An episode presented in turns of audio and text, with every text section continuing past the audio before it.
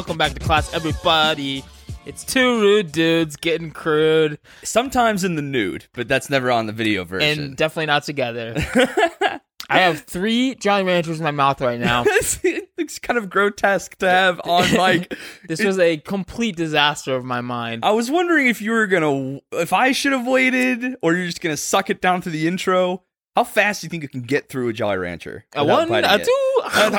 yeah, break your molars off. Oh my gosh. Yeah, I uh I'm no more candy for me for the month of November. I had a lot of candy on uh the Halloween week. This is a surprise and also a lie. I know I I I might might hold myself to that. Mm, And okay. frankly, you just having Jolly Ranchers out to tempt me is Want one? uh, no, no, it's egregious. It's you know unbecoming of you. well, I didn't know first of all, but second of all, it's Jolly Ranchers. it's Jolly bro. Ranchers. You you have historically been a Jolly Rancher lover on this show. Did I you, mean, didn't you say choice candy? All things considered. Um. So, what's the flavor profile going on in your mouth right now with all three at Mm. once? Is did you go with the same flavor, or you just m- mishmash?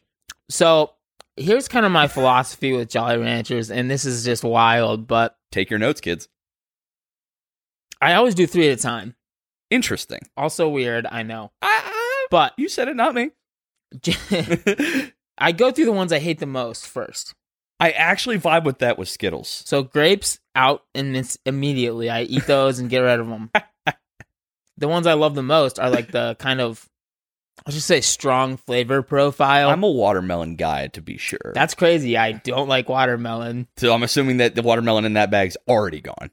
Actually, those are the ones that they look so much like cherry that sometimes So I kinda s- can't find them. They slip through the cracks and they kind of make So that's what's in my mouth right now. Is like three straight up watermelons. Ooh, wow, watermelon palooza in your mouth. So the the three flavors I like together, which is just a wild s- scene: green apple, Okay. blue raspberry, and cherry, and it just like Ooh, it's a menagerie. Of Powerpuff. Girls style. Boom. Get all Yeah, the it's- red, green, and blue.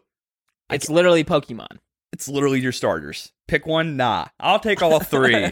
Imagine you just like beats the shit out of Professor Oak. just cracks him over the face and the jaw. And just you can't find these anywhere else. I'm taking them now. yeah, they're mine now. And like someone comes in behind you, it's like I was literally just robbed. You do not get a Pokemon adventure. You I are- guess a Pikachu. it's survival of the fittest. That's what Pokemon is. And if you know you as a trainer have to be tough, Isn't it wild? They made it seem like they're so abundant in the Pokemon world, and then you play the games and like you can't get any of those things anywhere. you really can't. I think you could maybe find a Bulbasaur. I don't think so. I don't know. Yeah, maybe just through trading, maybe. But all things considered, you're right. I would rob an old man for all three of those starters. I would have beat Oak's ass. How dare he makes me choose? Like I don't deserve all three. I mean, I'm a champion after all. a champion in the making. Oh, but today, interesting, interesting pick of what we're going to talk about today. This is something that you brought up randomly, right? Because you were just kind of scrolling through Hulu. I'm like, yeah, let's, let's try this one. yeah, it's it's one of these shows that I hadn't watched previously, but I knew like at the time people talked about it a good bit. Yeah. Uh, Guilty Crown. 2011 project, production IG uh, work. And again, when I did a research kind of uh, polling the, the internet space back in that time in 2011 to see what you know people were saying then, you're right. It was shockingly hyped. And I mean, I, I guess back in 2011, we were kind of fucking around with the big three at that point. We were just getting into college. So, I mean, like, that that's at least where I would put my brain. I was watching Bleach for the first time actually in 2011. Um, I remember that in my freshman dorm. I just cooked through it, and my roommate thought I was the weirdest. But screw you now. I have yeah, a show. whatever your name is. Whatever your name, I won't dox. I'm trying to get better about that. Uh, who cares? Steven. it's not Steven. No, I, I'm. I don't know what I was watching in 2011. Probably, definitely Big Three, right? Yeah. Um, maybe even like a Death Note entry. Oh yeah, yeah, yeah. I think that's right around where I was starting to branch out. I think no, couldn't have been shot. That's around the time again. That's when I started branching out into isekais because that's when the whole Sword Art Online kicked off a year after that. So Mm. very interesting pick. So Guilty Crown.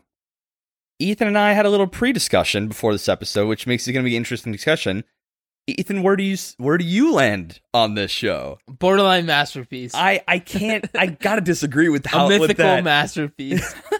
well, you okay, Mister Borderline masterpiece, ten thousand foot, one minute go. What is like the show kind of just tangentially about? so it's really hard to explain. I It- know. I know. it is all over the place, but the general idea is there's this basically genomic Yeah. virus a lot of genetics happening here. that's going on in this city, brought about by essentially a meteorite Mm-hmm. that crash landed on Earth, and basically big explosion in Japan. Lots of people turned into crystals. They're co- Oh, what? It like it's like think about like blood turning into a crystal, like getting like hardened and stuff like that. yeah, it's Sort of the vibe I was gathering. hmm very It- Doctor Stone esque. If that actual thing killed people. Yeah, they called it like um like frequently they mentioned it was a cancer and stuff like that as well. the cancerous cells. They call it the apocalypse virus. R- which pretty fire name for Yeah. a virus. Very metal as fuck. It's sort of like a Resident Evil vibe to me. Yes, yeah. I mean, it, it had a little bit more, you know, space flair with the whole meteorite oh, and whatnot. But this kind of resulted in, you know, Japan being locked down and governed by this organization called GHQ, I believe it was. Yeah, And- with with their like SS esque Yeah, like uh, attack force called the antibodies, The which was also kind of a sick name. Right. And so there's been it's been 10 years since this big near apocalyptic event happened and now Japan is kind of this I I don't know, is it like a uh, like a business bureau- bureaucracy essentially a business run society. They're just kind of locked everything down and this organization has a hand in everything in Japan. It definitely was weird the way that the like political landscape looked in this show. Mhm. It seemed like Japan was sort of this pariah because we see later on that the UN kind of comes into play a good bit at the end. They do, yeah.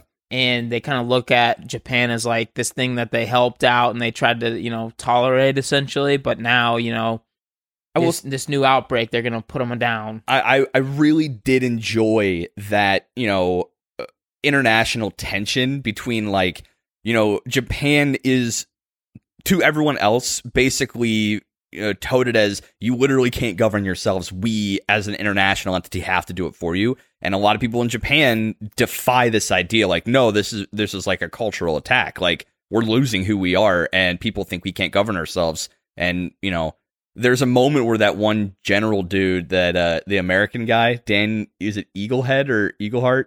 Mhm. you know, e- the blonde haired guy. He's like, what would Japan do without us, right? And I think that really summed up the whole, you know, political, uh, I don't know, scenario there. That just like everyone has a perception of Japan is literally helpless, and only we can step in to save them. You know? Very yeah, I thought that was really interesting. But there was also this scene. This is basically the end, um, where a UN battleship from the U.S. was coming to basically launch nukes against against Japan. literally smear Japan out. and they said isn't it weird 10 years ago we made this exact same trip to come help them and bring them like you know basically aid yeah, right. and now 10 years later we're coming to eradicate them and and I think that's you know kind of leads into the forces that be within Japan that are kind of trying to drive and help the people against question mark this virus because that might be where I had like one my initial like weird what the fuck because what is uh, it was obvious you know again spoilers for the show it's obvious that the plan was never actually to help and govern but the forces that be trying to accelerate this virus to start a genetic reworking of humanity essentially. So it did seem pretty counterintuitive to do it in the place like this? I, I don't know. It just the motive seemed off to me.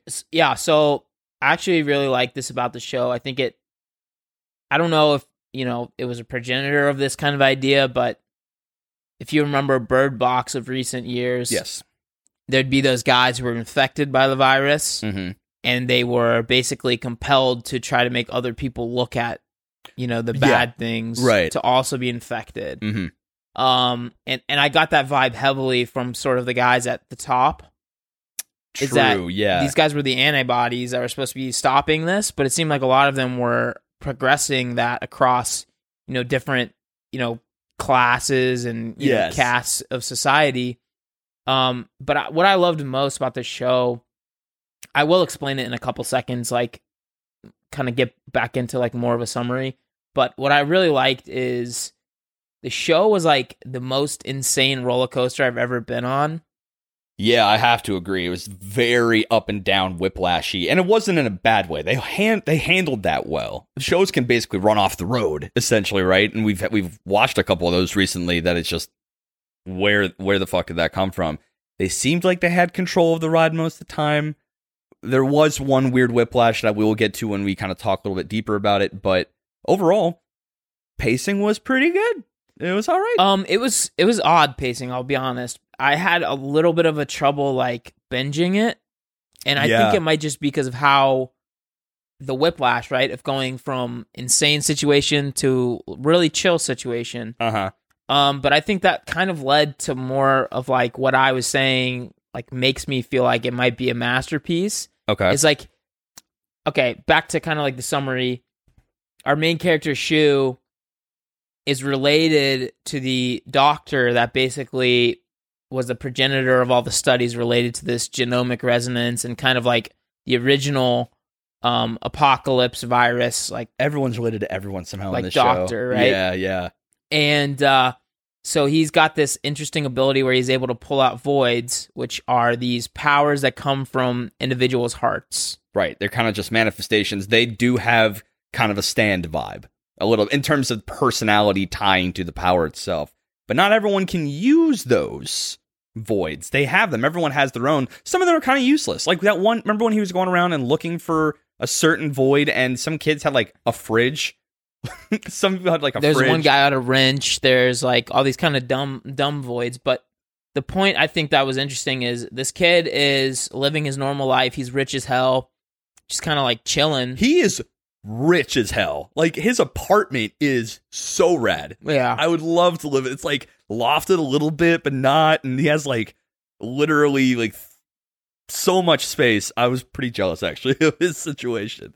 but um you know he's living his normal life and then he's sort of caught in this weird situation where he's forced to get involved with a sort of t- what they're considering a terrorist group Yeah. it's basically like you know a grassroots organization trying to take back the rights of the Japanese because um, I, I think it's sort of synonymous with what we're seeing in the real world is like the media is kind of dealing with a lot of people's perceptions and changing you know what I mean? Like if you This- look at some things in certain ways it makes things look like et cetera is happening. This show was a very that's probably one of my biggest highlights of the show is it was a very well written execution of demagoguery in like just what it would look like in a very dire situation. You know, a deadly virus going around and the media spinning things to tell their own th- story through their own lens seems pretty topical right now. Right. So it was a very it was poignant I think not just because of the times we're living in now, but we have this real world picture to paint it against, right? So it I think watching this show in 2020 kind of hit more than I think the creators thought it would, frankly. right So, and that might be the title of this episode yeah. guilty crown in 2020 kind of hits different Kind of hits a little different though. Yeah, for sure. Um but yeah, Shu really kind of kind of falls ass backwards into this and for better or worse as a main character, I I liked him until I didn't. I liked him. I didn't like him. Then I liked him, and then I didn't like him. yeah, why was why do you feel so wishy-washy? I don't know. I can't really put words into it. Well, so I think it's because he never had like a like a strong sense of self. Yeah, for sure. He was willing to fade into the background always. right? Yeah, but also like when it was finally time to take power, he took it, and then you know he he just was a very emotional character, Yeah, for sure. and um. I don't know. He just like even the rest of the you know people in the show, they were all kind of up and down, left and right. You know, Yeah. like there's frequent times when his friends would want to kill him Yes. and then like an hour later they'd want to save him mm-hmm. like Ayase, the the wheelchair girl Yeah. Uh, IS, uh, Ayase. ISA. That's it. she yeah. was so up and down with him sometimes i thought she like loved him sometimes i thought she's gonna kill him and i'm like I- think it's it's more of a realistic look at humanity though, because I don't think people are as even keel as most shows kind of portray them. I was just gonna say, you know, when these shows where like the mantle is presented to our main character to take it up, like you're saying, it's pretty convenient and easy to say, why doesn't he just nut it up when you ourselves have not really been tested in this way? He had to do some pretty fucked up shit in this in this show, and you know, he handled it. I imagine how I imagine normal people would. There's a lot of PTSD and trauma that he goes through for stuff that he had to do, and that at least made it believable. But there's also that uh, anime fan urge inside of me to be just like, just fucking nut up and do the job, please. Well, I I think that's kind of like one of these situations where anime sort of misses a mark for me. Mm-hmm. I, I think in situations where you're constantly faced with like really bad decisions, Yeah, people are numb to them eventually. of course. Yeah, But yeah, but this kid is, is constantly struggling with decisions, and I just don't think that that's realistic to like human nature. right. I think eventually you, I mean, like I, I don't. There's like some pretty insane, uh, you know, like uh examples in the real world I could use, but For I don't sure. particularly want to say them on mic. Of course. Uh, but it's just like say like you do bad things over and over again, you kind of your mind changes, and then you start thinking those are sort of mundane, it, it, and yeah, it pushes boundaries. right. It, it- you have to to keep getting the novelty. You have to keep going deeper. And I mean, I think anime in that same vein, you know, at the end of the day, it is a medium that tells a lot of fantastical stories. Literally, often stuff you can never see or be or feel in the real world. There's a lot of those, you know, people watch power fantasies because they want to put themselves in a in a story in a character that yes, I would prevail if I were tested, right? And in those romance fantasies we talked about a little bit that you know could be a little dangerous because you can see you want to see yourself in those things because you want to kind of live that fantasy. A show like this keeps the characters pretty grounded in how you'd expect people to react to pretty wild shit. So uh, the one thing I guess I wasn't the biggest fan of is the whole memory rejogging concept. I felt that was a little bit of Deus Ex Machina from a storytelling perspective because we had no allusion to that up to that point, right? Um. Yeah. So the first time we see the picture of him and Haruka, his, Yeah. his mom, Yeah. there was this girl that looked a lot like Inori, There was that that yeah telegraph that was pretty good. and that was maybe ten episode ten. think so. Yeah, when first time we got to see Haruku, And s- Haruka. And so I'm a little bit like, what the hell's going on? I'm like, Yeah. is, is Inori his sister, but he wants to bang her? Like, you know what I mean? Like, I do, I do, I, I do. think this show did a good job of, of keeping us completely in the dark until it was like absolutely necessary for us to know certain situations, right? right. Like think about Guy and Shu's relationship. mm-hmm. He's even in the dark about that for so long. yeah, and I guess it felt like there could. We have said on other shows that you know, I think we said in the Balance Unlimited stuff that telegraphing is kind of a, a hard line to walk, right? Because too much, and it's kind of you're boring story. It's a boring story. Your your twists don't have punch, but too little, and it feels like where the fuck did that come from? You want to have that line where if you go back and look, like, oh, this, oh, oh, you have a bunch of those oh moments when the drop happens. I didn't quite get that from the guy drop. You know that hey, I, you know, we you found me as a kid. Like we did have a lot of memories together. Uh, that to me didn't feel I don't know, super satisfying because I was like, what the, where the fuck did that come from? yeah. I would say Guy spent a lot of time catering to this kid, right? Yeah. And so I don't know, like he pretty much like she would f them over constantly, but they would Yeah. they would you know do a lot to keep him sort of related to funeral parlor. yes. And then there was that final time when she was having very like I felt reasonable reactions to what he was seeing. Like um he was having a hard time kind of reintegrating to normal society. With the whole stuff with June. Yeah, Yeah. with uh Yahiro's little brother. He had to, he had to do some really deplorable shit from an objective standpoint. But if you look at it through like what he had to do and the fact that you know, June is being twisted by this disease.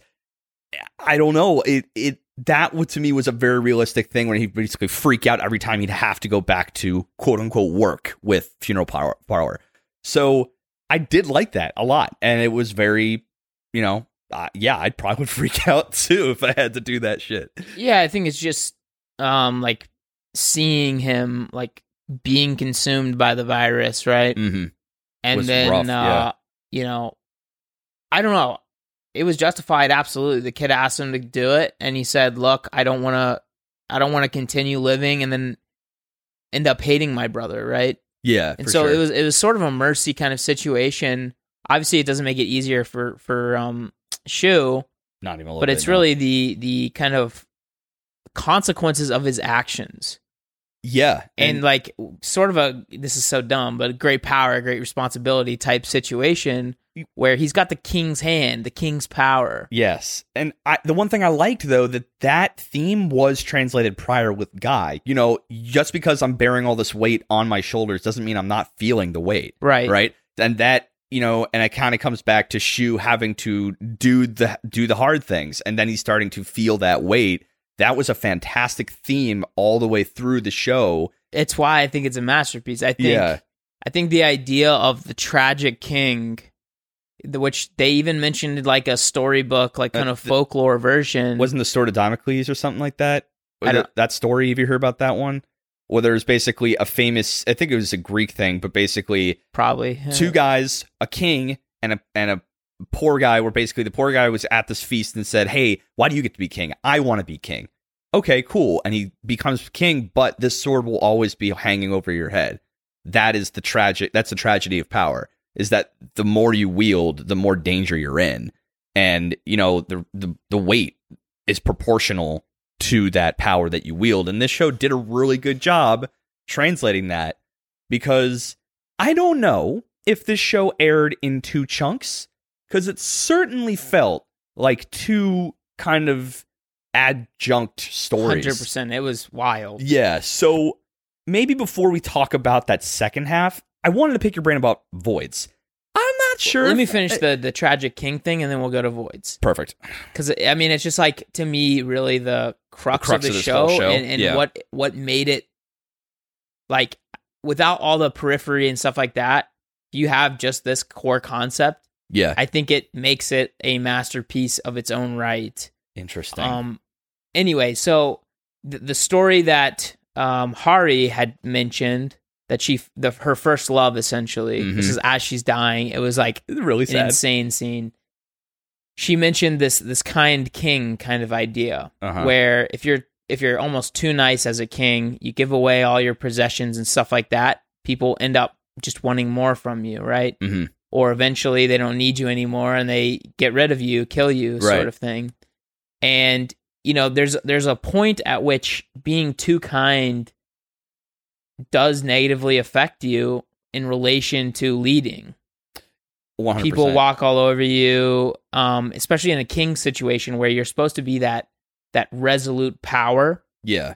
You know eventually people are going to say why do we need the king if if you know we're as strong as him we're as rich as him things like that and and it really went to the heart of the leadership style that both guy took and then um Shu Shu later on yeah, at that right. point um Shu sort of had a twisted version of it because at this point uh, the switch was a little odd for me Okay. Yeah. Yeah. yeah. That's but where I was at. f- for instance guy um he was vulnerable one on one Yes. and everyone seemed to love him but but i realize the reason that the two leadership styles they're very similar but guy had such a a better kind of response Mhm. than than shu was able to get is the common goal kind of idea yes. so if you are kind of let's just say a douchebag of a leader but technical term. You know like a, a, a tough leader Yeah. Right. Right. but you're doing it for a goal that everyone buys into. Do you remember that one time they're going to do this thing and he basically says half you aren't going to survive? Yeah. Shu like says, "Oh, I'm not going to do it then." we plan to lose about 35% of you. And he's like, that's so one in three is dead. And Yeah. everyone looks at him like, Duh. yeah, of course. How dare you? That's, they even said, how dare you disparage our efforts? Because this is what we want. Right. Yeah. And so it's kind of a difference in leadership um, prowess and skill to realize there are going to be losses. The question is, is everyone like willing to fight against them? Like, I- uh, yeah. fight for something. And I want And that's the difference between the the fu- funeral parlor as a whole yeah. versus like his school regime that he set up when he was king is funeral parlor were all kind of individual people that came together to fight this this GHQ or whatever it was called the antibodies yeah. and basically try to fight for Japan. Right. Obviously they're cast as terrorists and all these kind of bad things, but they know deep down that what they're doing is right. And it, it sort of shows like I kind of a lot of times I'll, I'll kind of make comparisons to what happened in like U.S. history, et cetera, Sure. et cetera.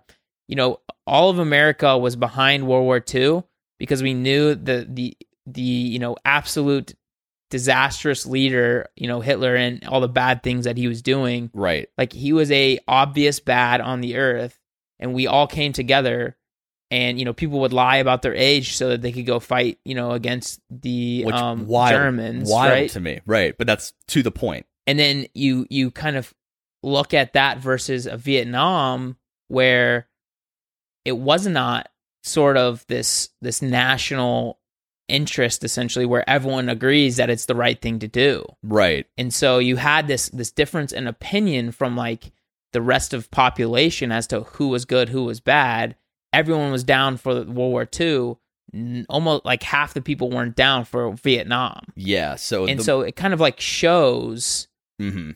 that if you get everyone behind you for a common goal like leadership makes it, it you know you can sort of have a little bit of waver with your leadership like you can be that resolute kind of like seemingly douchebag re- leader right. what Shu never really had was a common goal and i think his his reign is solvable i think very easily Okay. and we can talk about that a little bit later once Okay. we, we get through the voids and stuff like that but i just i really thought you know that difference in leadership style and sort of like the the guilty crown right like just the the titular you know name Yeah. is you know each of these um let's just say kings in this scenario have to do bad things they have all this stuff on their conscience Yeah, and to that to that end, I found the show very complex because it was in the way that they kind of threw the themes out. You know, they weren't shy about knowing what they had. They weren't very soft about it. There's very I use the word ham fisted a lot, but this being in your face worked to the show's benefit to show that stark uh, like contrast between the two guys. Because I mean, you never really felt like a whole might was right thing with Guy when he was in leadership power. You you know, truly the opposite with literally almost on paper might is right with Shu. And that I have more on that later, but I mean I uh I really did like Funeral Parlor as a group. I mean, like they were obviously fighting for something they believed in against an entity that tried its best to, you know, disenfranchise the truth a little bit because they were always trying. Was it Sab- Sabai or the Sagai. Sagai? Yeah, he was so sick I know he was awesome, and he was just kind of like dropping little nudges to Shu early on, like, "Hey man, he's not exactly the guy you think he is." I don't know. He's just kind of like giving a little, little bit sly shit. Um, and then you learn that they are actually, in fact, assholes straight through and through. So that that uh veil was quickly lifted. So I I and again, I guess that leads into this organization, funeral parlor, all that voids. I even now am unsure if anyone really knows what a void is. Like, how is that even fucking like? They never explain why someone can do that outside of that one throwaway from guy that it's trampling on the power of the gods, essentially. Um, the only thing I can kind of like gather was the genomic resonance, the kind of like gene or whatever Okay. that like the few people could inject mm-hmm. to use. Yeah. seems like I I mean resonance would mean It's literally re- you you're able to resonate with their genome and it make some kind of like manifestation. physical, you know, Okay. manifestation, Okay. which I can like borderline understand, Yeah. but like I mean it's it's really one of those things where they create this power system in the show based off of a meteor that has Yeah. like weird shit going on with it, and they don't really like fully dive into that. And I think that that's one of my big gripes, I'd say. And I think it's just because this show bit off more than it could chew at a lot of times. It, like we kind of alluded to last episode, that this show really tried so many things, like really went the distance, or at least tried to, on so many genres school, romance, mech, sci fi, action, power, shonen, stuff like that that I, I think this is what we're seeing as a result. You have to make concessions. Oftentimes in places you really don't want to. Exposition dumps were a big problem in this show, I think. And that was probably because they didn't have the time to do everything. And they say, fuck it, exposition dump. Just here's a whole dump. Here's flashbacks. Here's just a dump of new information just to get it in your brain because they had didn't have time. They didn't have time and room to do it. So Yeah, um I don't know. I didn't I didn't particularly it didn't bother me that I didn't get like a full explanation of voids cuz I think they did well enough to tell me what they do and why yeah, to where I was like, okay, whatever. You know what I mean? Cuz like it's it's sort of a thing where there's only one guy in the world that even like sort of understands this Yeah, and he got killed. exactly. So it's like it's not really surprising to me that all these random like if you really think about it normal people know how all this works. Yeah, that was a little strange. People are just, I guess not everyone knew. That's what I'm saying. Yeah. It doesn't bother me that they didn't know how Okay. it works because literally only How would you ever know that? Yeah. only Oma knew what the hell was going on and then that other guy who was reading his research. Right, exactly. Um, So if that- brother. if that's a concession you're willing to make when watching a show like this, you're going to have a better time for it. I just recognize that is this the black box thing I want to write off and say I don't have to care how this works. It they kind of had to be because the rest of the show was pretty well fleshed out. Um I didn't quite understand the um just like how someone got stronger with using the king's hand, I guess they called it, or void pulling, because he just suddenly after two weeks got really good at being able to pull a void, like without having to go anywhere or touch anything, or just Shu could just do it from afar, right? He did it to Yakuto or Yahiko or other guy, Jun's brother. Yahiro. Yeah, Yahiro. Uh, so yeah, again, what maybe do you that mean? well, remember they're having that conversation after the whole uh, thing went down with the Crystal Tower, and he's just like, yeah, now I don't, now you don't, I can do this without making you pass out. I can just have them pulled, and uh, because before he would make them pass out, he didn't how to know how to do it any other way. Yeah, I, I would Again. definitely say that was one of the you know gaps. Yeah. in explanation didn't Sure. really make a lot of sense. But um, Maybe I'm just cherry picking. Maybe I really am just kind of like the little things, right? well, I mean, I think it's fair. Like it seems like everyone fainted for the first half of the show, and then it changed. because I like that element of it. Because if you're using somebody's and they pass out, you kind of have this extra element of, oh shit, I have to protect them too now. Like, It was definitely cool, but I don't think they could have continued toward toward late game without the ability to like Shu's own one was like being able to take other people's into him. which was rad as fuck to me. That was OP, sure, but rad as fuck. Yeah, I mean, but obviously that kind of stuff is impossible if everyone's just like freaking eating it, Yeah. know? Everyone in the room just drops. right? Um, The car scene was sick though. so good. I love that. I love that whole thing where he's just like hot swapping out Yeah. voids. So cool. Who do you think was was your favorite void? I guess outside of shoes, like of the pre- of the people who wasn't a one f- or all for one essentially. The girl with the fucking scythe was sick. That was cool. I liked the shields. The the what's her face? Well, I Uh, hate her. You can hate her, but I like her. But we can talk about characters in a second because I'm curious to hear what you have to say They did about her. such a good job of making me hate so many characters that I loved at one point. yeah, I uh I loved hers because like that whole scene with him on the boat blocking like air to sea missiles essentially that are just flipped on their side. Yeah, so sick. and they're just having out in like a nice little dance on the inside of the ship, and he's out there just fuck, fuck, fuck, fuck, fuck, fuck. There's like seventeen thousand missiles coming at me. Um, but that one might be my favorite. The legs one was pretty cool. I like that one. That was amazing. Yeah, high mobility. Essentially, you just fly. Especially because she's like, I just want to be able to walk again, you know, sort of thing. Like, Right. like run fast again, essentially. or at all. I, yeah, I mean that's what it was. Well, because she said, you know, Gai gave me the ability to run again Yeah, right. by getting in the on- enclave, hmm That's fair. Yeah, you should glaive, whatever it's called, the endlave. enclave. Wh- So characters wise, I that Daryl dude. I hate love about- all of them. hate love all of them. That Daryl dude, Kill them all, Daryl. kill them all. Daryl Barely kill them all. literally freaked out after seeing his daddy have a little affair with the secretary. Just took took what essentially was a Gundam sized gun this close to his face and just blasted him.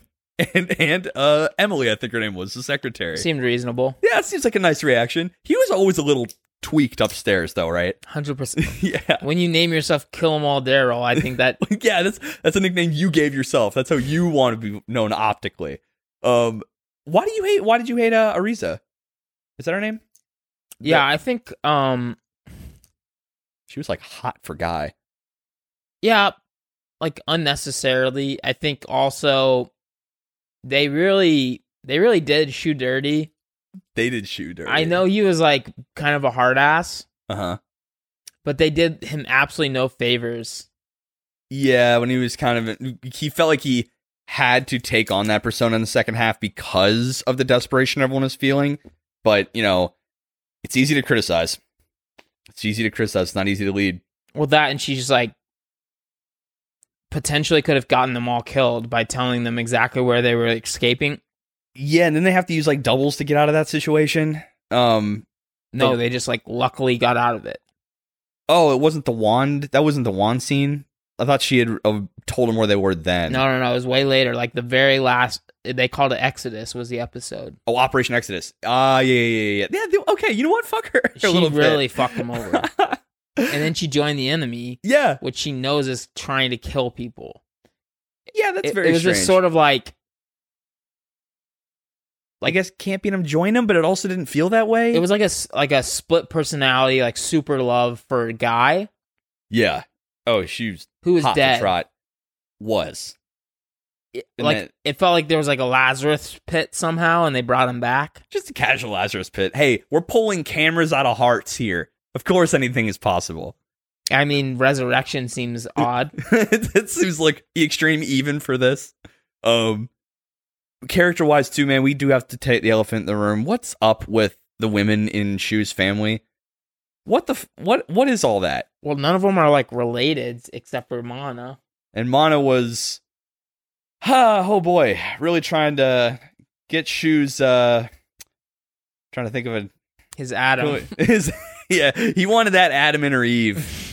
They wanted to make some Forbidden Garden bullshit. Yeah, um I mean, the way I understood it was clearly this this meteorite is messing with her psyche. Well, well, all lies have a nugget of truth. It's probably it's probably buried in there anyway. I kind of doubt it. hey man, with some of the animes that are out there, I don't doubt it that much. It could very well have been. Um, but yeah, man, that second half. What what a what a strange what a strange turn to take. And up to that point, actually, in the show, I had a big gripe about why why have this school angle at all? Like, cut out all the bullshit with him being at a school, just yank his ass out, find a reason why he'd have to, because guy is presumably the same age, right? Or similar age Yeah. as as Shu. So basically, and they have mad funds too. So I mean, just yank him out of like just do away with the school thing, and then the second half with the school kind of you know society that was set up, then it had merit. I get it then, but I mean, I don't know. I feel like there's a lot of stuff that didn't have to a half-ass. So they can polish up other things, but I really, really enjoyed the second half of this show. Fucking awesome downward spiral for him. Yeah, and I think the the idea of having the school was great because they were able to split up funeral parlor Yes. and, And- basically like Kind of, have to like re grassroots it. yeah, from the ground up. And I mean, that is something, it was a great look at how, like, how do you govern a mass of people that have no system in place at all? Like, like you said, it's like literally from ground zero. How do you do that? Um, I I think the list concept was a dangerous game to play because you basically, like you were saying before with the ruling, common ground is a fantastic way to rally the people behind what you believe in, but also making them believe that we are the one collective. You know, the where I think Shu went big wrong was he kind of got behind this list system. You weren't a collective anymore. You are now literally ranked. Your individuality is, you know, has more merit than the collective, right? That if you were hot shit and your void was actually pretty dope, you basically were a key to the ruler way more than someone down building like was there like fixing like a ship or some shit. And um No, they were like uh they're diving for like a crashed military ship. that's okay, that's what trying to get like uh like weapons and food and and antidote from it. Yeah. So I mean, you kind of lost that whole thing. You are not funeral parlor. You're number sixteen on the list. Absolutely. It, was, it was one of the the biggest mistakes they made as a regime. hmm Um kind of love talking about it like that. It is but, a regime. It's a regime. but uh basically like you're saying in funeral parlor even the people that they're sending to die, right? They all feel like they're involved in the We situation. are funeral parlor, right? Yeah. So and he didn't take that to heart, I don't think enough, because when you striate like that, you're already ranking people and you're saying these people I don't care about as much as these people. yeah. And that's a big mistake. And there's that scene where the lower ranking ones were basically asking him to pull their voids out so they could train up. I love that part of that. Yeah, that was good. But then you basically, because of that striation of people by their ability, if you try to up ranks in one, you, others are like, you're not helping a group grow. You're helping this section of people on the list. So I think the list was the root of a lot of bad outcomes and why he had to be kind of a little dickling, frankly. You know? It was bad juju, absolutely. Um, and I think, I mean, that's obviously the point, right? Yeah, right. They wanted to show like once you start thinking of these people as tools, you know, Yeah. they will be assholes and think of you as a tool, right? exactly. Tool to them, tool to you. no, like like they used him to escape and then they killed him. Yeah.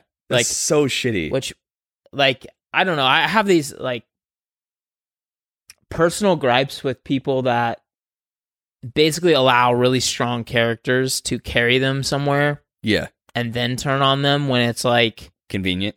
it- it's just like, like, kind of shitty right Yeah, it's pretty shitty. Like you could have gone your own way at that point he's not still your king there's Uh, no right. reason to now go blast him they don't they, Yeah. and it's like it's like this sort of dissonance between did you ever start that I don't know if I did. apparently not Oh no. Well, I'm gonna. I, we can. I can animate the first half of it. um this dissonance between what? it's audio only today. between what like what is so difficult about ruling like people don't understand why it's difficult unless they do it Gotcha. Yeah. You, and you. There's nothing to prepare you for that. Even with the mentorship of a good leader. well what i'm saying is that they they think his job was easy because he was being the asshole kind of like let's just say czar kind of looking guy yeah. you know the stalin-esque dude Mm-hmm. um like almost literally but you know watching his friends die and all these things that he has to do they don't know if like pulling voids is hurting him they don't know all these things That's fair. Right. and so they just view him as this like complete douchebag like uber powerful nerd Mm-hmm. and it's like it seemed to me the situation that really like they could have gotten out of this whole like dumb situation in the first place Yeah. imagine so they unanimously voted for him Yeah. Right. Right. Right. and the society was working well originally Okay. even with him as leader Right. imagine if they he converted them essentially all to like sort of a funeral funeral parlor esque right situation Yeah. He says, "Look, guys, we're gonna start launching offensives and little like operations all around Tokyo Mm-hmm. at different parts of like the gates and stuff Yes. or the walls, Mhm. And we're gonna like slowly dwindle the ghosts, the ghost soldiers or uh, d- It's like ghost ghost, ghost squad. Yeah. Ghost squad or something like that. um, kind of numbers." we're gonna show them like we're not gonna just lay down and die. Exactly. Everyone gets behind that message. He's able to use their um voids. voids, Yeah. because everyone wants their voids to be used to help, you know, fight back essentially. And there it is. I think that equal merit, equal usefulness for the cause, right? Because if you are in a group, but you're told you are literally one of the most useless persons to help me enact a concept or enact a goal that you believe in, that I got you to believe, but I don't believe that you have, you know, some place in enacting that. It's it's it's basically taking agency away, right? So yes, I think the other thing too then on him is he didn't have the creative leadership to utilize, you know, voids in creative ways, right? He just said, "Ah, you're low on the list. Fuck it." Right? right, which is the major difference between what the first half funeral parlor and the Mhm. second half school regime was like. Yeah. Gai was doing all these insane operations, like kind of guerrilla warfare all over, doing yeah. like very specific things with very specific um voids. Yes. And that's what made the first half so cool is like, wow, he knew this guy had a door opening void. Th- yeah, this is how you get it done right, and then why the second half was like a little frustrating, I guess. To me, it, it was amazing to watch, but it was frustrating to me because, like, dude, you literally had Exhibit A of how to do this shit right, right in front of you the entire time. But I guess that does speak to what we said. There is no preparation for it. Even if you watch the best example of leadership, when you're when you're in the shit, it it rarely goes that way. Yeah, and I think, you know, some of the kind of heartache that I felt at least in the second half was how inert Shu's government felt. Yeah, right. It- It seemed very um I mean they were each doing tasks and stuff, but he wasn't really doing anything. yes, Imagine if he was leading on the front lines of these little operations. right. At this point his his like um synchronization with Inori had him the ability to like basically swing his sword and mountains in the distance will explode. Just fuck everything up, almost like a Susanoo style. But yeah, it's like he. It's it's so funny you say that because like that looking at guy, he didn't have all this power, but he was on the front lines. You know, you knew you could trust him to be out there with you. Where the flop, the, the flip side is Shu had all the power to do it all himself, but didn't do jack shit. right, he let everyone Yeah. else do all the work. Right. And the the sick irony of it all is that when he found his own void, he needed other people, right? He needed all those voids. He couldn't do it himself. So I, think there's an that's a fascinating irony in the much, the much later game in the show is that you know for as much as he said you're worth something, you're worth less, you're worth more, they all kind of amassed themselves in his void, and it wasn't again, it wasn't individuality anymore. It was a collective, even with his own power. Just made everything one lumped up OP thing. So I uh I do really, really like those fights in this show. I was fucking Just Oh. really quick on the yeah, last point. yeah, for sure, for sure. and then you know Haruka's kind of um reminiscing about his father. He didn't want to be alone. He actually wanted to hang out with everybody, yada yada. Yeah. But he was like the only guy who could do it. Yeah. Right? Yeah. And so I don't know. I just I loved like kind of the philosophies the show brought forth and kind of like the differences in all these people. hmm Um obviously I didn't like all his friends would, you know, change their back on him every 5 minutes. Yeah, right. And then, you know, Yahiro's surprised he's he's like, you know, thinking about him negatively. It's like you you literally sent him to the Gestapo at one point. yeah, he sent him to the gulag. You're done. Like, come on. Yeah. and the, and he killed your brother like yeah. Yeah, I'd be pretty pissed about that too. well, it's Like, not that. It's like I, I would feel like there's something coming, some retribution eventually. You have to. Yeah, you mean, it- and the thing is, and he never even. I found it interesting that Shu never even kind of made an attempt to justify his actions. There was justification for what he did. He was asked to do it by June. Yeah, but okay, why'd June ask you to do that? Ooh, because he said he would hate you because you put him down. Now Yahiro's a emo bastard. Yeah, right. So I mean, Could he have? Yes. Should he have?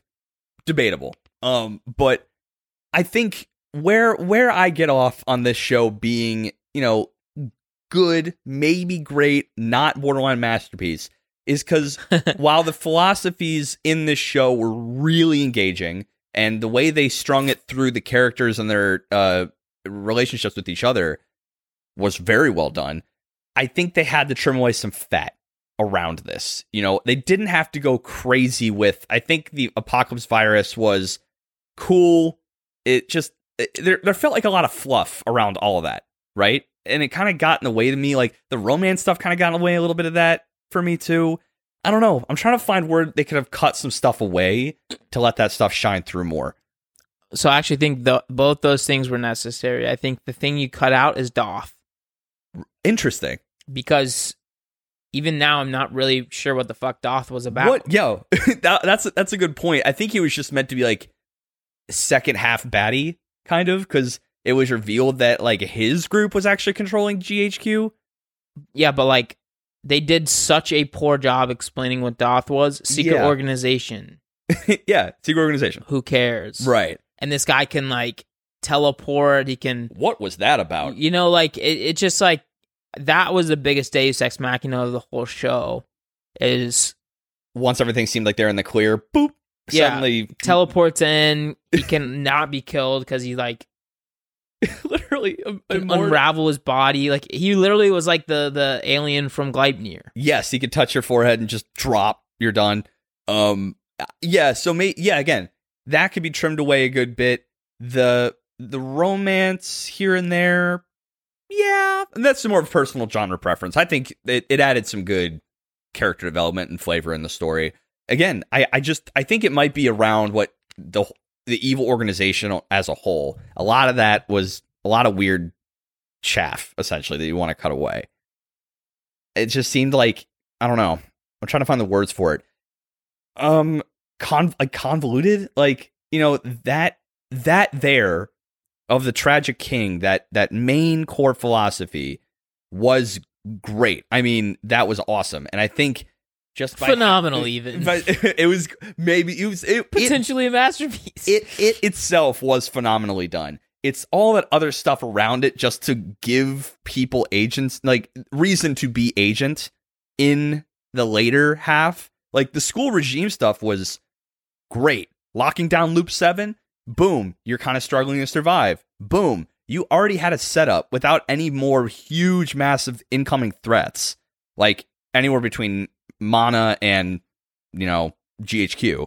Uh you had all the cards and then you just kept playing other other shit. the thing that had me confused is unless those guys at the top were infected somehow, Yeah, like in, in, immense jealousy doesn't mean you want to end the world. there it is. Like what?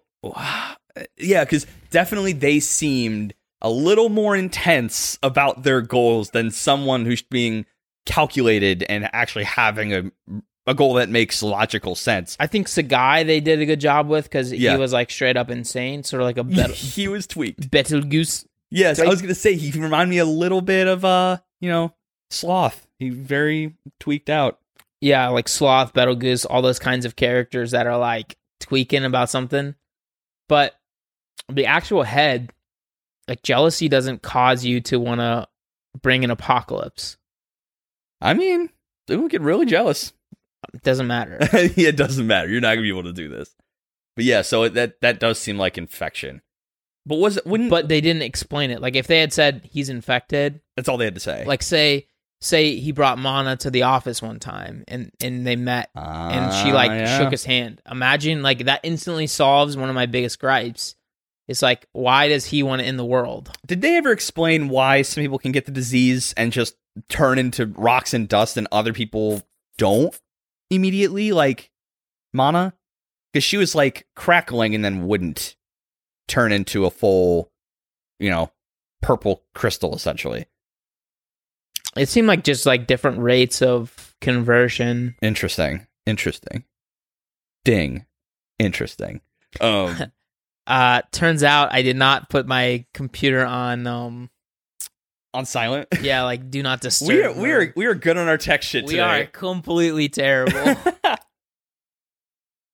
oh man, but I mean, that's that. Any anything else you wanted to get off about Guilty Crown? Because um, yeah, I, I I guess want to get off a lot. I want to get off a Guilty Crown. I, Inori, what? what I uh favorite? I guess my favorite character was that was not really in the core cast. I really liked the, how uppity that blonde haired general Dan Eagle Eagleheart or something like He that. was awesome. it's like do it with guts. Like that's every American. Do it with guts. But then he ended up being like an actually good guy. He tried to save Right. Haruka. yeah, and he's not a bad dude. He's just he's very like kind of because he's one of the, he's like the one guy in GHQ that truly believes what they're doing is good on the international stage and really genuinely wants to help people. That I like that a lot. And um, there's a lot of characters like that in this show. So Why'd you stop firing? We're out of missiles, sir. we're out of missiles. Shit. well, yeah, you didn't think that would happen. You fire one, blocked. Fire them all. Block, block, block. Yeah. Where are my missiles at? How dare You they do this fire them all. you said fire them all. Sir, what's happening? I just like the idea that's like, you know, these things that they go up, they can go that way too. That Tip the, tr- tip the trucks over. That's pretty smart. Um, I was Haruka really confused me. it- how you figure? Uh, She was constantly helping the bad guys, but also not helping them at the same time. was she believing that what they were doing was work needing to be done? I was as confused as I have ever been about her motives. Yeah, I I know she put in back doors so that funeral parlor could deal with some stuff. right. She had to get the genomic resonance stuff, but she didn't really do a lot to help Shu. Whereas yeah, she yeah, knows everything. right. She's literally like one of the one of the smartest characters in the whole show, and also has been there for the whole history. Yeah, she is the one with all the information. I mean, she was fucking there at the Lost Christmas. exactly. She just ran away, you know, to go get Daddy. Yeah, exactly. So then Shu found in the middle of it all, just kind of, and Gai getting up and saying, "I'm gonna go get stronger," waddles away. Where was where was Haruka? I, Shrug, shrugs. Yeah, I. Uh, she was very confusing to me, but I. I love that he like finally like realized how much she did for him. She Yeah. explained the whole situation because I was like, she's really fucking young. I was yeah, really yeah, confused. right. We didn't get it until the journal, right? When the flashback with the journal at the end. Yeah. Yeah, And then uh I also thought it was weird, like early on when the first time we ever met her, she like came back and Inori and him were there. Yeah, she, and she was getting drunk in her underwear. Yeah, but like Hot. but if it's his actual mom, it's not like super weird, right? yeah, I don't And think, then and yeah. then we find out it's like his stepmom, and I'm like, ah, I get Ah. it why he's like a little bit weird. R now. Intensifies. Let's go. And then Um, um you know, I thought it was odd. And Nori looks exactly like Mana. yeah, I, that was a pretty big telegraph. Maybe I should shut my and, brain then off. she comes in and she doesn't really like say like this is really freaking weird. Like why do you have the clone? she knows. that is weird, right? Why do you have the clone? Ri- Isn't that odd? Yeah, and she, like thinking back now that we know at the end that she's like been super involved this whole time. I guess I find it weird too that yeah, there was never any moment of shock from her. Right, Right. There was no concealing of anything. Either she was a world class liar, or they just forgot about that. hmm, she Hmm. might be a world class liar. it might be an actual liar. So, honest to God, out of hundred, where do you put this? You sound like you see it pretty high. oh man. I'd put this at a staunch 84 out of 100 purple crystals. I liked it. It was beautifully, beautifully animated. Fights were so smooth and clean. Um, I will put it at an 88 to a 94, somewhere in there. whoa. I legitimately think that the underpinning of the show is extremely solid. It's the, it's the strength of the show for sure. Like absolutely mythical level, like storytelling. I and I don't think this is one for people where you just want a popcorn anime. Like you, it can be that, but you won't get its full potential unless you really sit down and give it give it that credence that that it needs. Because I think, in my opinion, the second half was better than the first. Um, just because I love seeing that.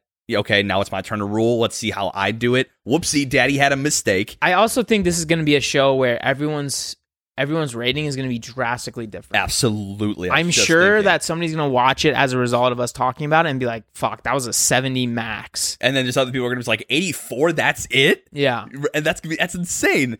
Um, yeah, I was actually doing some Mal review skimming after I was nearly finishing the show, and um, spoiler alert, those reviews are dumb for the most part, just because it's either like ten out of ten. There hasn't never been an anime better than this. A two out of ten. This is all. Sh- this is the sh- most shit thing I've ever seen. It was what you said. They were just everywhere across Yeah. the board. But some some people had pretty good takes on it. Where you know a lot of people do agree that it feels like they tried too much and it got in the way a bit of what they actually had that was brilliant here. Um, what that chaff is will be up to the individual. Yeah, say- I, mean, I think they definitely did a lot, but I don't. I think they executed fairly well on most things. Da'ath was the only thing that was just like out of the freaking blue. The. Kyo, the Kyohins or whatever, oh that that rich family that was helping. Arisa's father, like Yeah. made no sense. Grandpa, I didn't really get all that really. There's a lot of- like lot of- where was he? Was he in Japan? Like I think so. There's a it- lot of It just like was dumb. there's a lot of forced serendipity in involving all the students at some point. Like somehow, like I know their voids each individually were purposeful, but it's very shocking to me that all the core cast has you know the best voids. Yeah, wow, they all have S class voids. Weird. Literally, I this is I have the ability to cut life. I have the ability to literally open anything, any conceptual thing. Oh, I have a fridge. But he was Z level. Right. Open boy was F. It's like wow. Wow, okay. it's, he's literally breaking extraordinary. He Yeah. can do a B and E no sweat. Just like, cop, I'm here to take your shit. He's not Password? even breaking and entering. He's just entering. yeah, yeah, you're still breaking, right? He just opens. Uh, but yeah, go go watch Guilty Crown. It's on Hulu, dub and sub. Did you watch it in dub or sub? what do you think? okay, dub boy. Of course. Uh, sub sub voice casting was fine. It was nothing to write home home about, but it's fine. Yeah, I'm just. I gotta get- I- I gotta there's get my an sub- option. I gotta get yeah, you have it as an option. Um, but yes, it is on Hulu. So thank you everyone for coming to class. What a little guilty crown action. Just two rude dudes getting crude. and not this time nude, but the camera was off this entire time. so you'll we never are- You'll know. never know. So if you want to normally watch with your eyes and your ears, hello YouTube gang, I might just make this a full animated waveform one, but it'll take what I might actually do for this one is actually give you with the beefy computer to render it to render that ish. So, um, what else we got?